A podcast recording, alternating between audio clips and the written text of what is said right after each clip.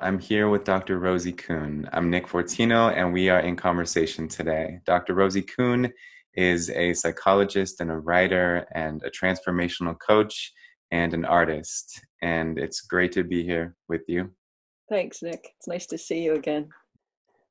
We came into contact and had the inspiration to do this interview because we realized that we had this shared interest in the topic of intelligence. Mm-hmm. And uh, you had mentioned to me that you'd been really thinking a lot about spiritual intelligence. And this is not currently in the multiple intelligences theory, which is really one of the broadest theories of intelligence. So, mm-hmm. spiritual intelligence is not really being recognized in any of the main models of intelligence quite yet. So, I think this could be a good opportunity for us to talk about what that is. So, will you speak to that? The the words spiritual intelligence came to me when I was talking to a particular individual. We were in a network marketing group and we were discussing and she was saying, you know, I really like you and I really like Marta.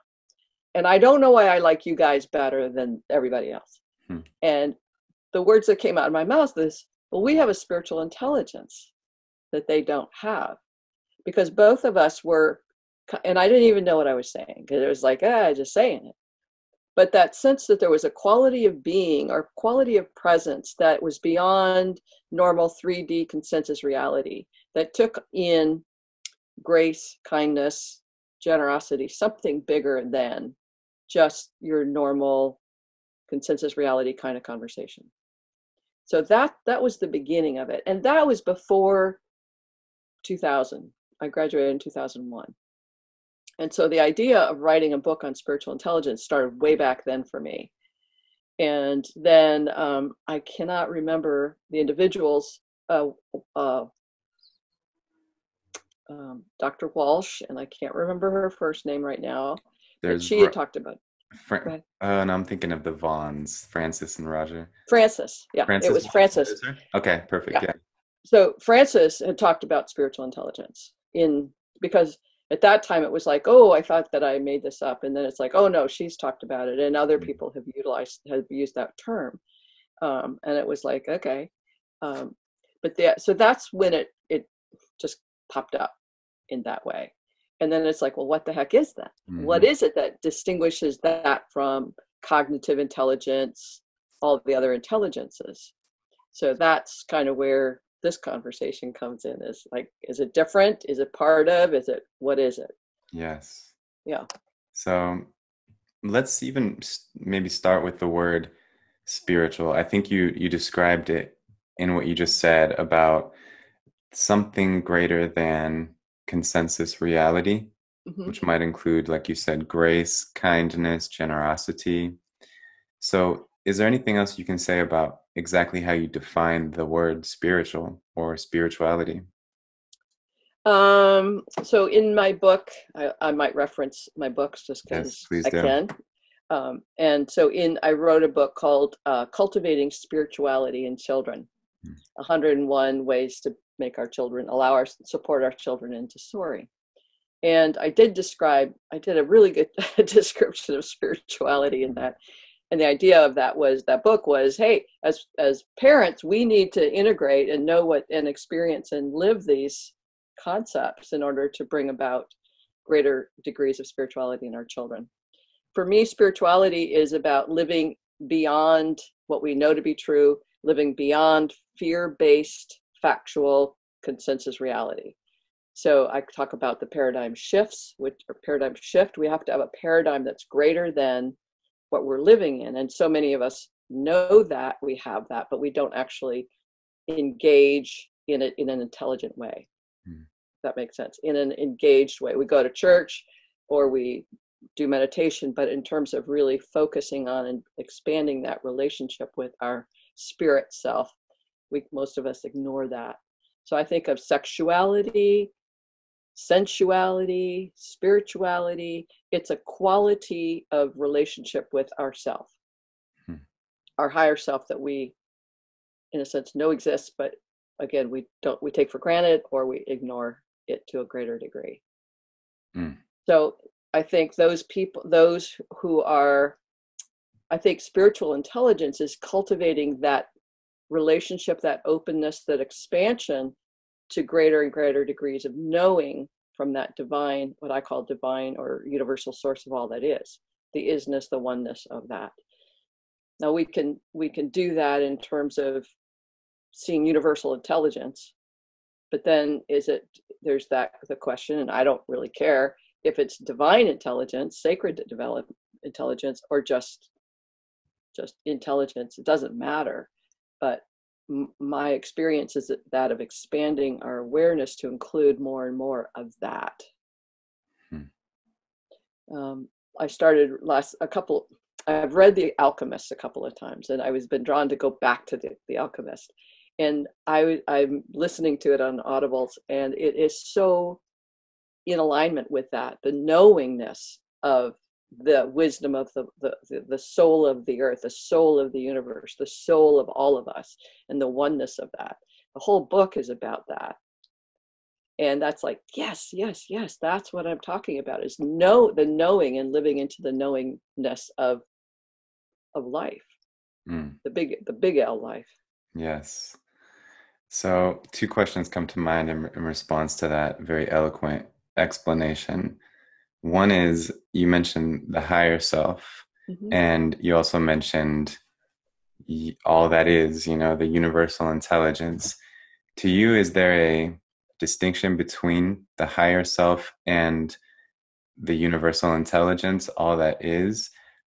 Or is the higher self that?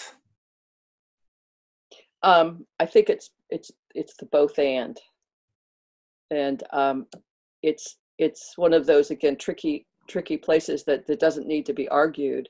It's just how people see it.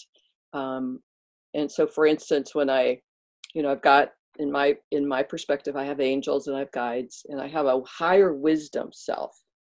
And i may have in the christian tradition there's a holy spirit and then there's jesus and there's universal we'll call it god. And so there's levels of vibration and so me in this body i've been working at increasing elevating my level of consciousness and uh, my level of vibration which then makes me more aware of and attuned to other uh, aspects of reality you know i perhaps seeing elementals some people can see elementals or fairies or or um, trees talking or those kinds of concepts or intuitiveness. Uh, creativity is something that is just an is in essence who we are as creative. Mm-hmm. Um, so as I r- raise my vibration in elevation and consciousness, then I have more and more access to these, I think, call them higher or greater levels of universal oneness.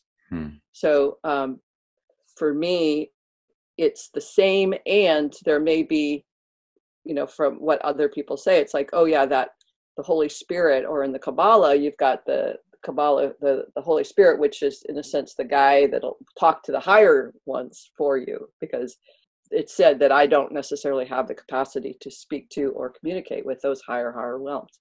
Hmm. So it doesn't matter to me what somebody believes or what's true. It doesn't, but it's just that I think I, I can relate to my higher self.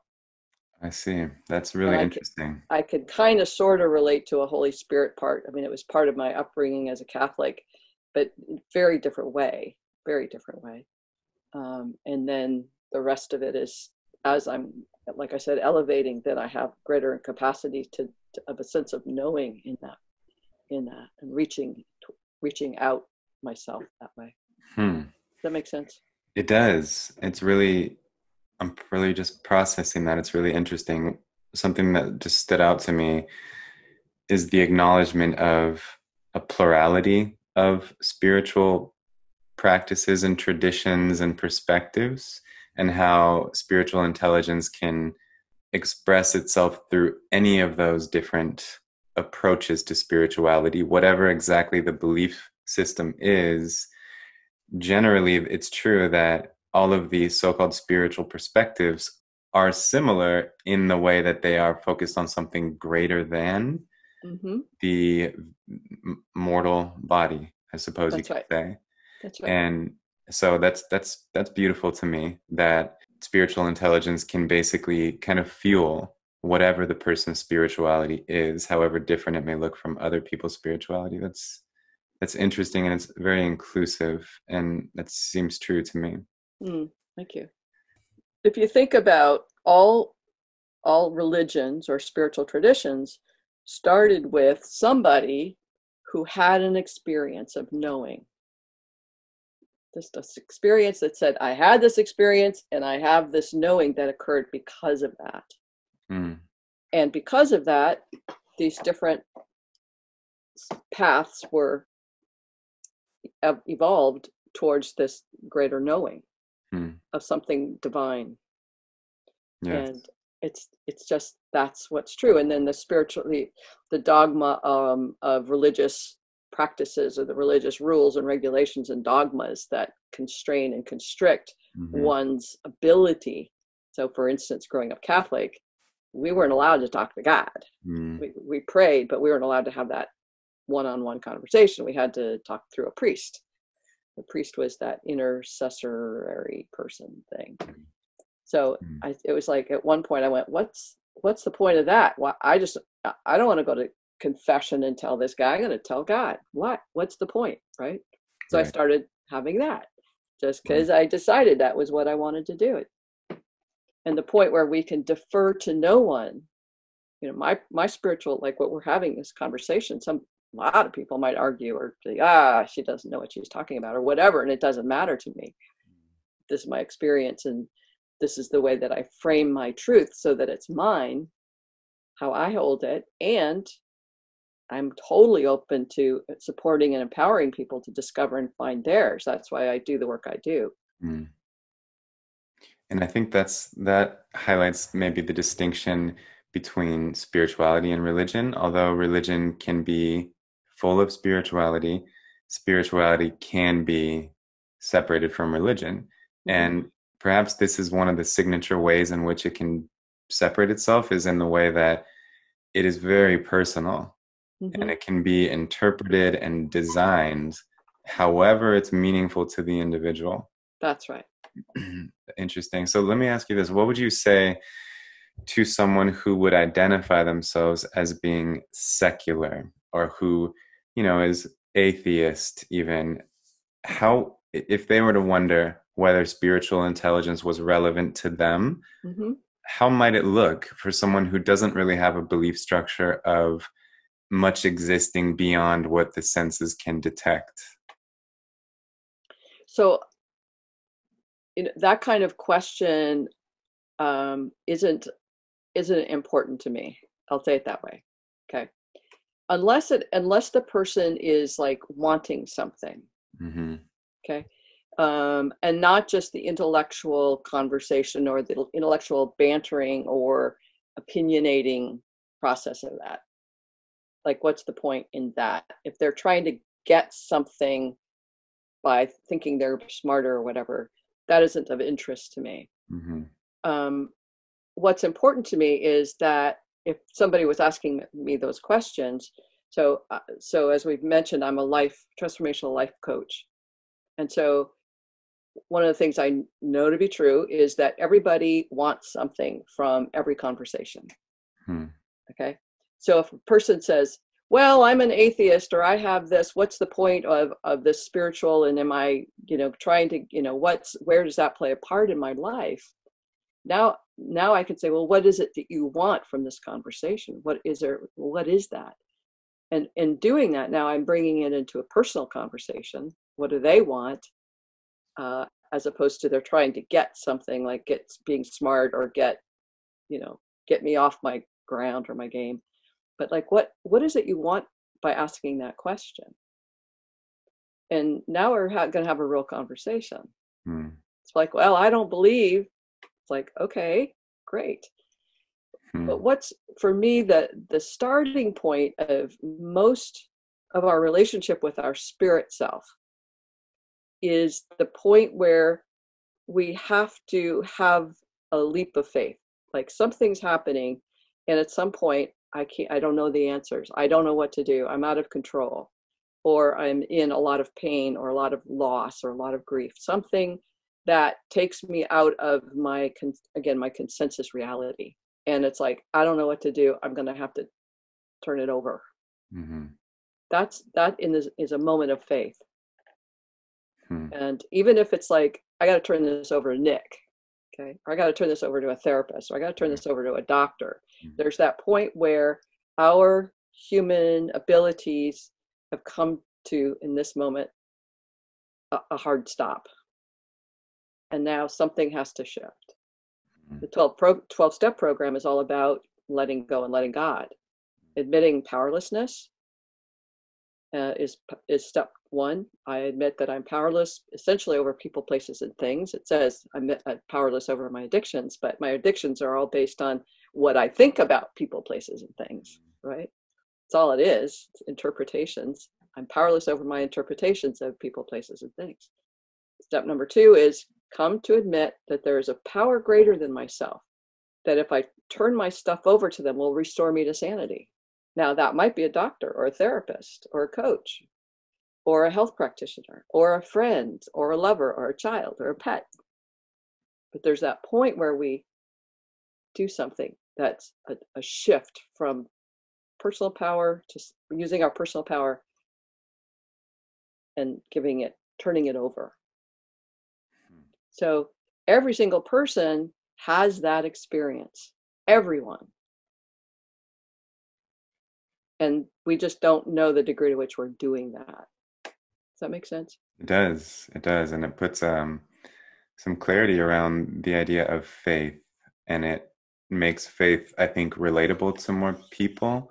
Mm-hmm. When you mm-hmm. think of it in that way, realizing that I'm I've reached the limits of my abilities and my personal power and so i need to reach beyond that and i don't know exactly what i'm reaching for even Beautiful. or how it will support me but That's i'm right. i'm the faith is in the reach beyond so to me that that makes sense in an interesting way because actually faith has always been a somewhat difficult concept for me i suppose and uh-huh. so this this resonates more yeah. so i like it okay so two things i want to say about yes. that is one thing is um, in this time of the COVID, incredible amount of uncertainty. Mm-hmm. And what do we do when life is uncertain? How do we respond to the uncertainties of life? And some of us do that in all different kinds of ways. We all have our strategies for dealing with uncertainty, whether it's drinking or relationships or pets or eating or meditation or walking in nature we all have our ways of dealing with uncertainty. And the ways that we be with uncertainty are all, I'm going to say, faith based. Because if I say, I'm going to feel better if I go outside, that's, I'm turning that over so that I feel better and I go outside in nature. Okay. That's faith based. Or I'm going to, I'm going to take all my money out of the stock market and put it in the bank. That's mm-hmm. faith based. Mm-hmm that's going to make me feel better. That's faith based. So we're either faith based based on I got to go get a job or I got to get more money or I got to get unemployment or I got to go to the doctor. It's all faith based, but it's where we're choosing to put our faith. The other thing I was going to say is um, David Hawkins, one of my favorite people in the world. It's not, not on the planet anymore. He mm-hmm. said uh, faith is, his definition was a voluntary suspension of disbelief. A voluntary suspension of disbelief. Hmm.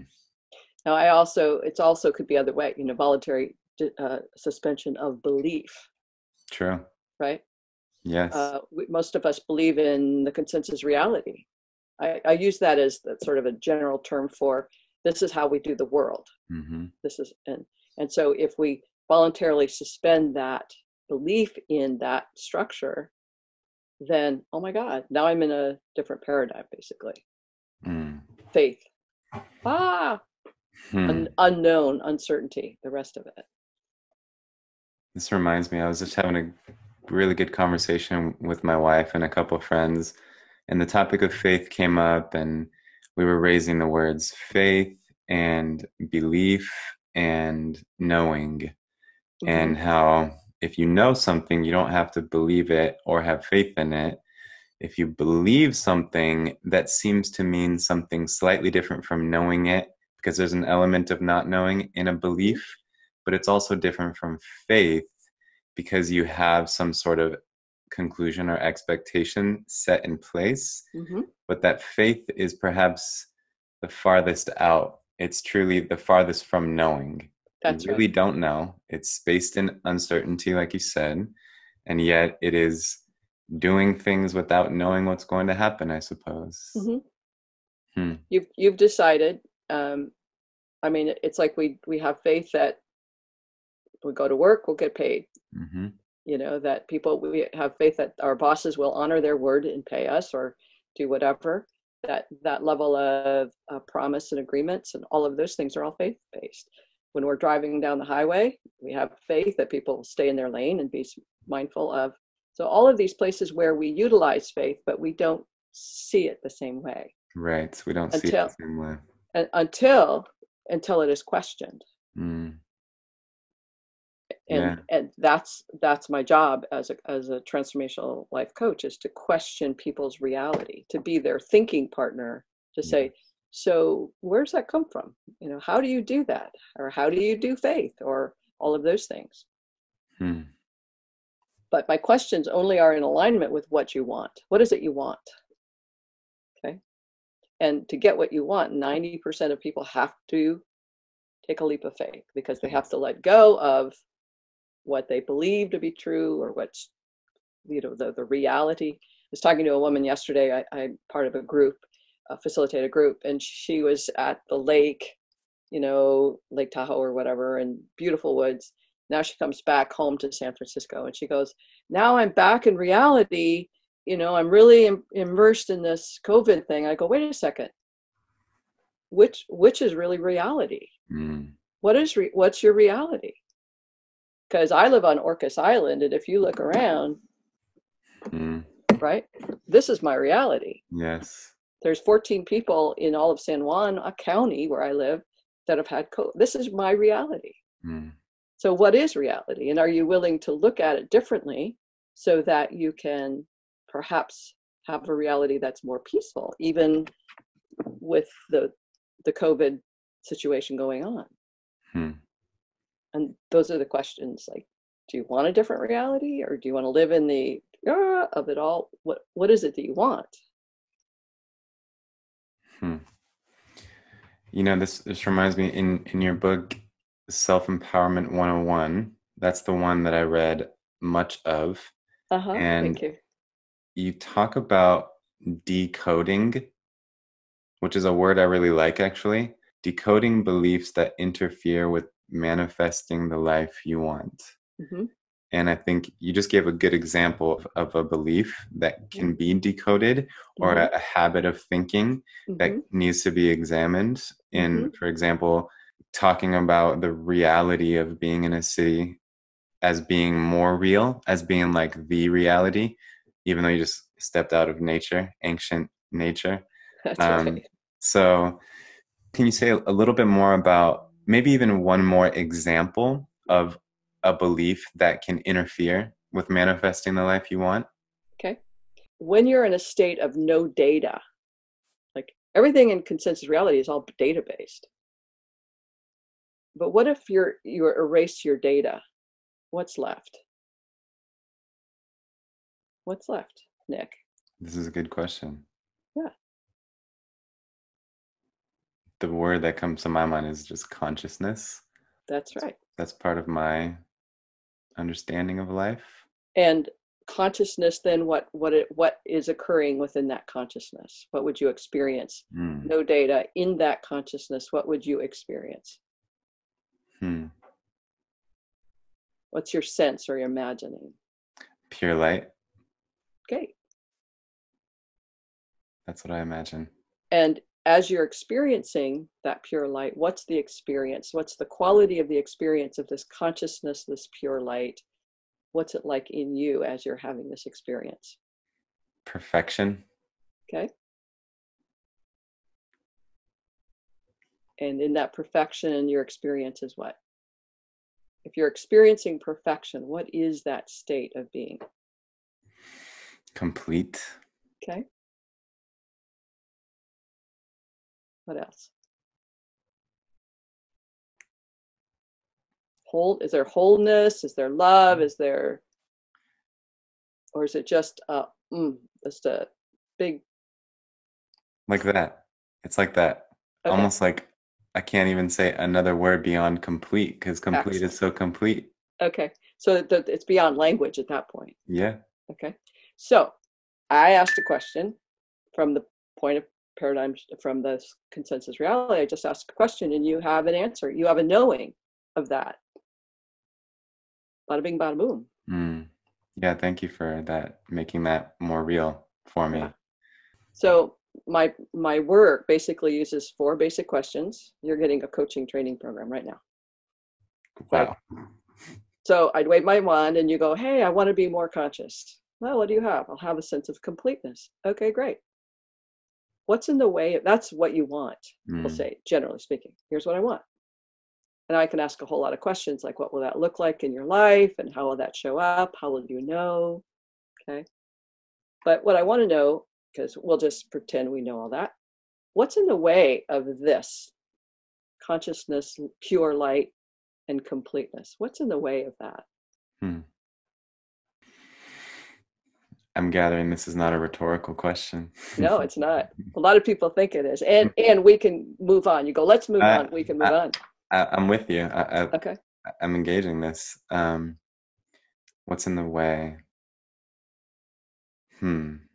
So, by in in essence, waving my magic wand and asking you these questions, boom, you're here. Mm-hmm. Boom, you're having the experience. What keeps that from being sustainable?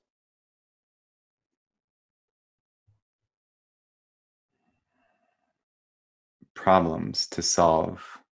Beautiful. So put that in a full sentence. Problems to solve. What's what's the whole sentence? Or the whole thought? The whole thought is that problems to solve prevent me from feeling a sense of total completion Beautiful. Awesome. One single thing in in essence keeps you you're this far away from this. Hmm. okay? So that's question number two. Well, question one what do you want? Number two what's in the way? Problems to solve. Question three what needs to shift? What needs to shift so that you have this level of consciousness this level of pure light and and completeness the problems need to be solved.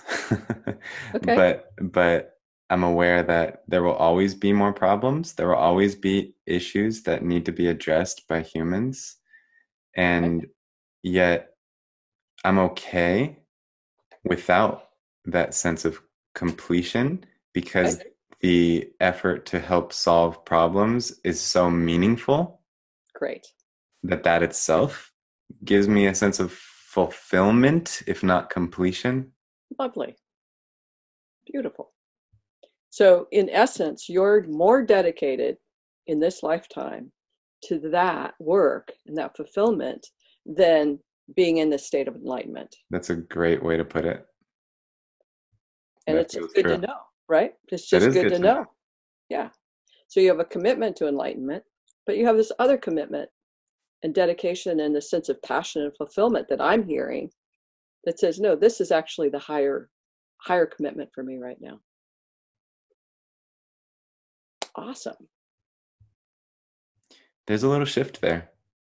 That's really helpful because the shift I ex- I'm experiencing is being at peace with that. Um, Beautiful. Being at peace with my very ambitious personality being at peace with knowing that I will always be seeking a problem to solve or trying to create something valuable for people. Yeah. Beautiful. And you are now at choice about that. Mm. More so. Yes. And the the the part of you, I'm going to make this assumption the part of you that has not been able to be at peace about that is I should want mm. enlightenment or I should. And that's part of that consensus reality. Like I'm not okay if I'm doing this and not wanting that. Okay. okay. So that's all part of that consensus conversation within the consensus reality. But if we say, okay, I'm I don't need to feel guilty or shame or anything. I'm at peace right now about I'm I'm loving this work. Mm. Right? Yes. That's what it's about. Beautiful. Yeah. I think so, that was the best way for you to help me understand this work. okay. A little sample. it's it's interesting because for me it's it's that human spirit connection. My mm-hmm. my vision statement or when asked, you know, what's the vision of the world for you? What is it you're wanting to do? What is it what you're wanting to see in the world? That's our vision. My vision is the fulfillment of the human spirit. And so the full the, the fulfillment of the human spirit through the empowerment of every individual on the planet. Hmm. That's my vision statement. So that's what I do is I empower people by saying, "Hey, what do you want? You can have it. I'm the I'm your magic your fairy godmother." Yes. And then you get to say, "Yeah, I want that and really like this. I'm really happy right here." And it's like or whatever that is, but mm-hmm. the fulfillment to to bring that's what the self-empowerment book is all about is is you can empower yourself to have it exactly how you want it. Mm. But part of that is seeing how our consensus view of reality constricts that possibility. Understood. Each and every mm-hmm. one of us is universal potentiality, 100%. And I'm responsible for what I do with that. And if I constrain myself with limited thinking based on what my upbringing told me, then I'm not open to the amazing capacities that just mm-hmm. show up. That's what again the alchemy alchemist is about. Things show up when you're in alignment with your heart's desire. When you when you have a sense of that, hmm. you have to be open to that rather than going. Most people will say, "Rosie, what I want is blah blah blah, but I can't have it. It's too big or whatever." And they've just negated. And 99%, I think, of us do that. Have that conversation. I want this, but but yeah. I have two questions that are in my mind that feel like kind of big questions or challenging questions for you. The first one is I, ha- I find myself thinking about spiritual bypassing. Mm-hmm. And, you know, I know you know what that is, but just to kind of say out loud, just this way of using spirituality to avoid real responsibilities and real emotional problems or relationship issues. Mm-hmm. And I can, I feel like I can see a way where someone who was just trying to maybe disconnect with a very real problem in the world or in their own life could just try to try to shift their paradigm in a way that just makes it so that they're not seeing it but it's still real mm-hmm. for example if someone were to say I don't want to live in a world with injustice. So I'm going to stop believing that there is injustice. That would, of course, be a way of breaking from consensus reality that feels not like you're rising above it, but sort of falling below seeing it. Mm-hmm. So I'm wondering if you can just respond to that. How can we keep people anchored in what really is real and yet also open to universal potentiality?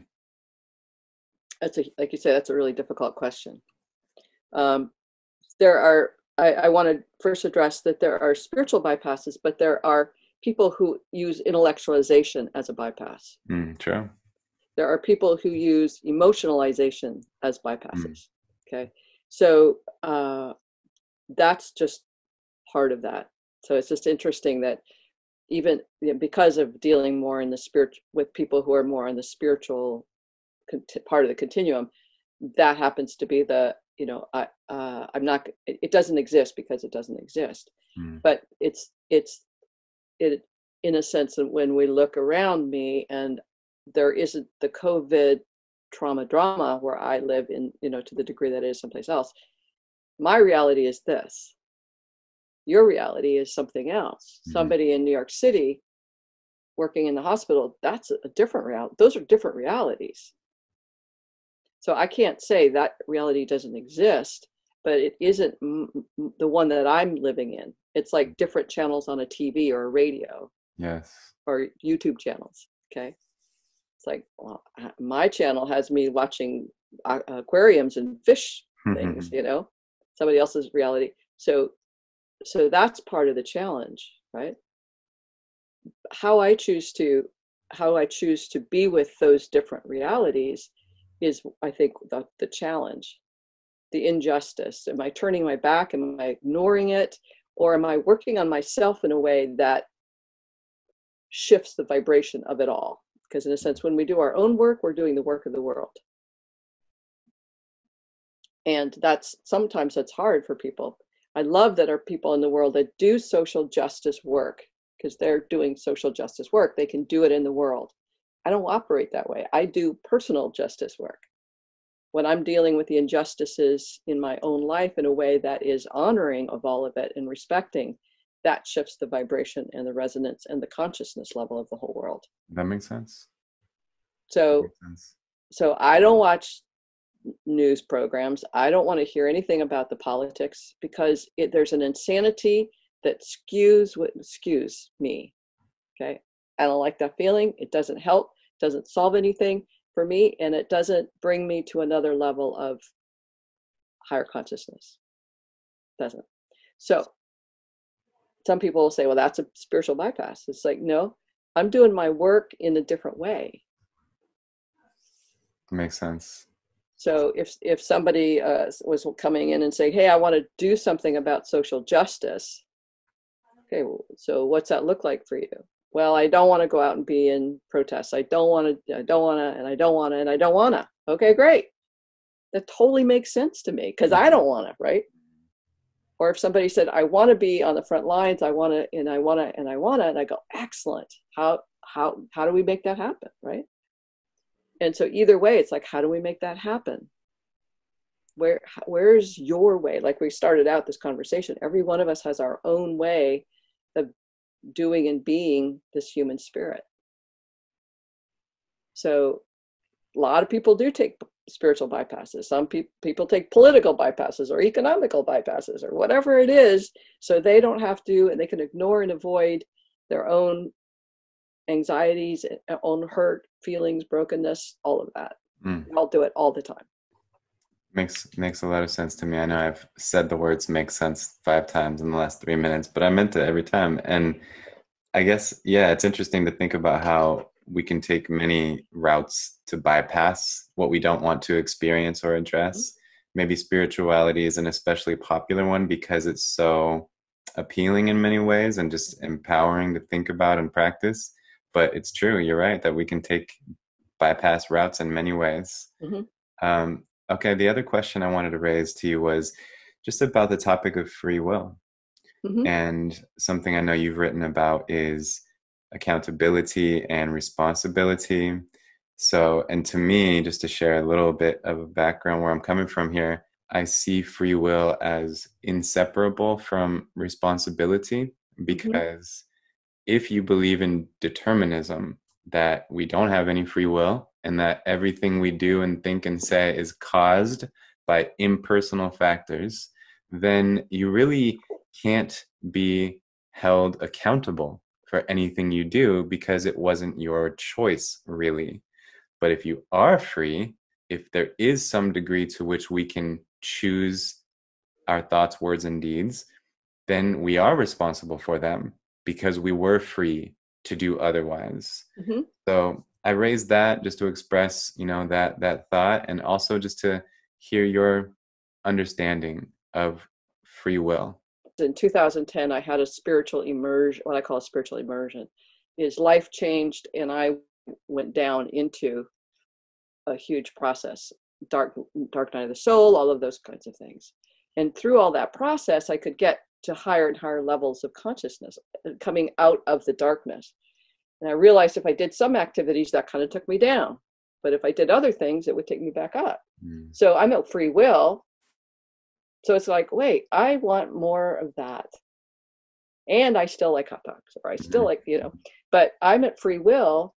There's no, there's no, nobody's judging me for that. It's like loving parents who put their kids in a sandbox and they're doing stuff and they get dirty and all that stuff and they're going ah that's what they're here to do And I love that because I felt that made me feel so much more okay about choosing what I choose.